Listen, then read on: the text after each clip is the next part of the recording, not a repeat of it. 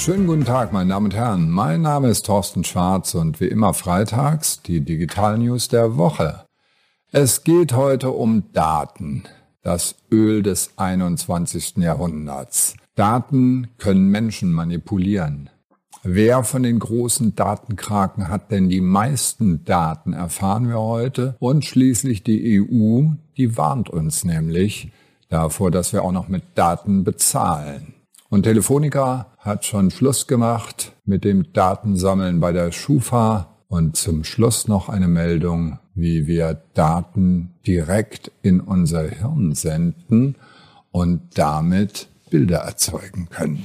Ich starte mit der ersten Meldung. KI manipuliert Menschen. Das Georgia Institute of Technology hat gemeinsam mit Facebook die Sprache untersucht, Natural Language Processing, auch verwirrenderweise NLP genannt, haben die kombiniert mit sogenanntem verstärkenden Lernen, dem Reinforcement Learning, RL, und hinter dem zweiteren steckt das zielorientierte Reden. Das heißt also, wir verfolgen mit unserem Reden ein bestimmtes Ziel, zum Beispiel jemanden davon zu überzeugen, irgendetwas zu tun. Angewandt wurde das Ganze in diesem Forschungsprojekt mit Fantasy-Spielen. Und zwar ist es da so, dass den Avataren Befehle erteilt werden. Umarme den Zauberer, töte den Drachen. Und da wurde untersucht, wie weit Menschen dann auch wirklich darauf reagieren. Und die Ergebnisse zeigen, es funktioniert. Das heißt, mit künstlich erzeugten Befehlen Menschen dazu zu bewegen, etwas zu machen und entsprechend auch die Sprache in diese Richtung zu optimieren. Erschreckend irgendwo, oder?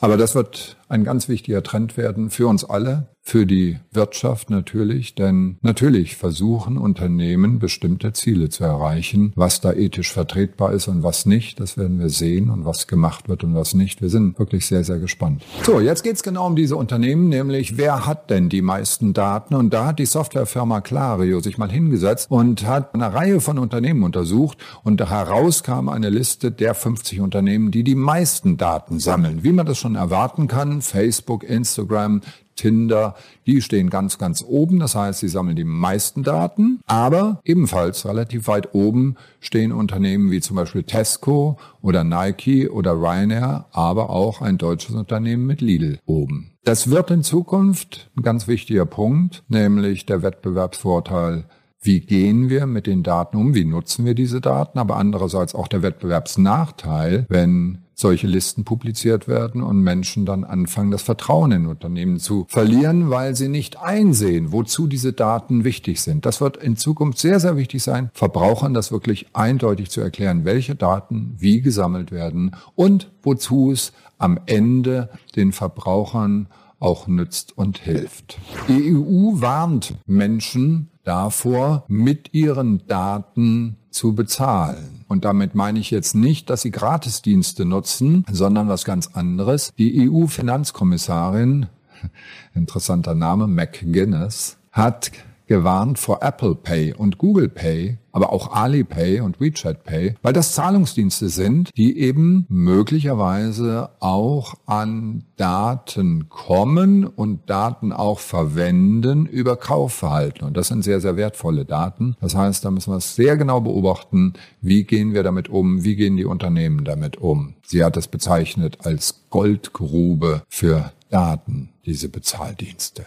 Telefonica hat kalte Füße bekommen mit Daten. Weil nämlich, die haben einen Test gehabt, wo in einem Pilotversuch 100 Freiwillige gesagt haben, okay, wir probieren das mal aus. Der Dienst hieß Check Now. Das waren Menschen, die hatten ein Problem, einen Handytarif zu bekommen, weil sie eben nicht ähm, ja irgendwie bei der Schufa nicht durchkamen durch den Schufa-Algorithmus. Und da hat die Schufa gesagt, das ist eigentlich eine gute Sache. Okay, wir, wenn ihr uns Zugriff auf euer Konto gebt, dann können wir trotzdem euch freischalten und ihr bekommt trotzdem einen Handyvertrag. Also gut gemeint. Aber das hat negative Wellen geschlagen in der Presse und am Ende hat Telefonica gesagt, wir wollen diesen Test beenden. Er hat nicht zu dem gewünschten Erfolg geführt. Das heißt, es wird doch nicht gemacht. So, jetzt reicht's aber mit den Daten. Nein, nicht ganz. Denn in der letzten Meldung geht's um Bilder, die wir ans Gehirn senden. Das Netherlands Institute for Neuroscience, also Institut für Neurowissenschaft, hat Folgendes getan. Die haben Affen trainiert, darauf zu reagieren, auf Punkte oder auf Buchstaben, das heißt auf visuelle Reize zu reagieren. In der Zeitschrift Science war das publiziert von dieser Forschergruppe. Was die jetzt gemacht haben, die haben nämlich diesen Affen dann anschließend einen Chip implantiert in die Großhirnrinde im visuellen Kortex, also da, wo die